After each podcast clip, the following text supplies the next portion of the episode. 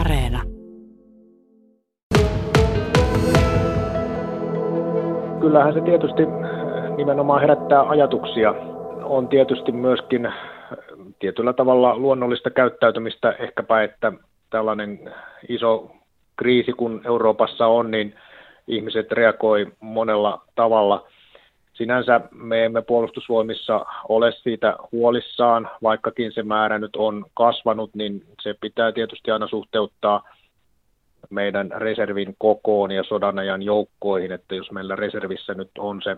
noin yhdeksänsataatuhatta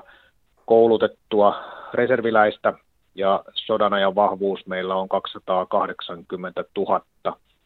niin niihin lukuihin suhteutettuna nämä on tietysti aika pieniä, pieniä ne luvut, mutta tietysti eihän se ehkä nyt niin hyvältä kuulosta, kuulosta että sinne suuntaan on, on liikettä, mutta on, täytyy huomioida myöskin se, että on myöskin toiseen suuntaan liikettä. Eli myöskin puolustusvoimiin on tullut paljon yhteydenottoja siitä, että aikanaan siviilipalveluksen suorittaneet, niin nyt he haluaisikin sitten tulla takaisin takaisin tai osaksi, osaksi puolustusvoimien reserviä, eli tämän tyyppistä kysymystä on myöskin, sehän ei tällä hetkellä ole mahdollista, mutta, mutta tuota, tähänkin voi sitten aikanaan, kun tätä siviilipalveluslakia uudistetaan, niin tuo parlamentaarinen asevelvollisuuskomitea, kun tätäkin asiaa käsitteli tuossa noin vuosi sitten, niin, niin tota noin, tämmöinen suositushan siellä oli, että jatkossa mahdollistettaisiin myöskin sitten se, että jos on käynyt siviilipalveluksen ja sitten tuleekin toisiin aatoksiin, niin olisi mahdollista palata sieltä sitten tietyn täydennyskoulutuksen kautta puolustusvoimien reserviin, mutta siis pitkä vastaus, mutta, mutta tota noin, kokonaisuuteen nähden niin, niin tuota noin, emme, emme ole asiasta puolustusvoimina huolissamme. Osaatko yhtään sanoa, että kun kerroit, että tämmöisiä tiedusteluja on tullut myös toiseen suuntaan, että kuinka paljon tämmöistä on, että, että haluttaisiin sitten siirtyä ehkä tässä kohtaa sieltä siviilipalveluksesta nimenomaan sitten sinne toiseen suuntaan? No tästä ei ole, ei ole lukuja käytettävissä, eivät ne varmaankaan niin kuin yhtä suuria ole nyt ne luvut kuin sitten tässä, mitä on, on siirtynyt ehkä sinne, sinne tuota siviilipalvelukseen, mutta, mutta tuota, merkittävissä määrin kuitenkin on yhteydenottoja tullut myöskin toiseen suuntaan. Tässä kohtaa siis kansalaiset voi olla ihan turvallisin mielin, vaikka tämmöinen trendi jatkuisi, että näitä, näitä reservistä siviilipalvelukseen siirtyviä, siirtyviä tulisi jatkossakin tavallista enemmän, niin Suomen puolustus on kuitenkin kaikin puolin turvattu. Kyllä, ehdottomasti juuri näin, ja, ja tuota, tämä tietysti tämä herättää niin kuin monenlaista liikettä, tällaiset kriisit, että sitten vastaavastihan paitsi, että, että tuota, tosiaan näitä yhteydenottoja siviilipalveluksesta niin kuin puolustusvoimien reservin suuntaan on tullut, niin vapaaehtoinen maanpuolustushan on nyt herättänyt erittäin paljon mielenkiintoa, ja, ja tota, nämä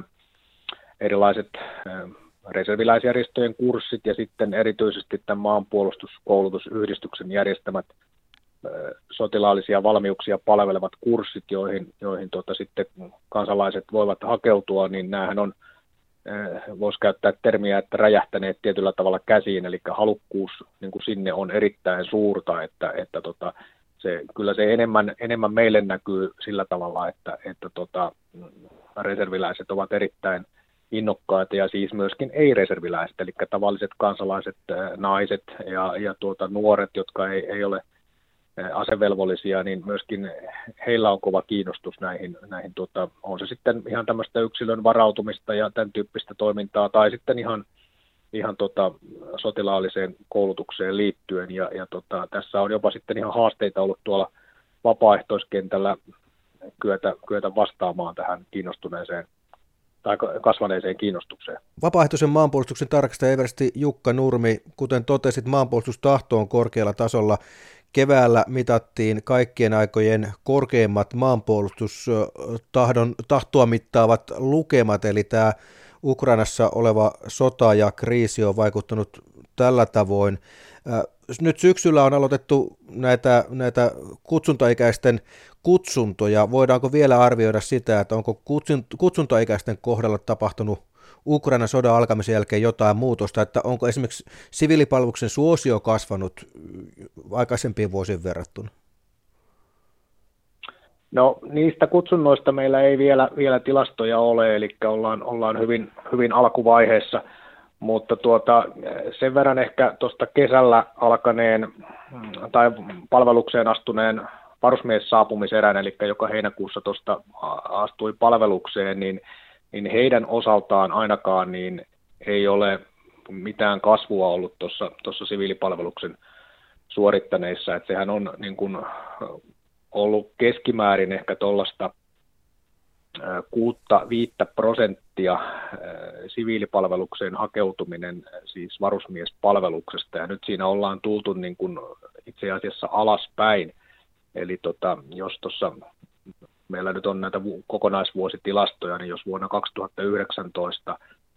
niin kuusi ja puoli prosenttia haki siviilipalvelukseen varusmiespalveluksen aikana, niin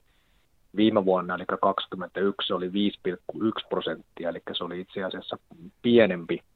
Ja nyt meillä ensimmäiset tuossa lukemat näyttää siltä, että, että nyt tässä kun ollaan noin puolivälissä vuotta, niin ollaan vähän päälle, vähän päälle parin prosentin, eli, eli ei se ainakaan tuolla varusmiespalveluksessa ole, ole näkynyt, pikemminkin päinvastoin. Eli kiinnostus siviilipalvelukseen on, on siellä vähentynyt.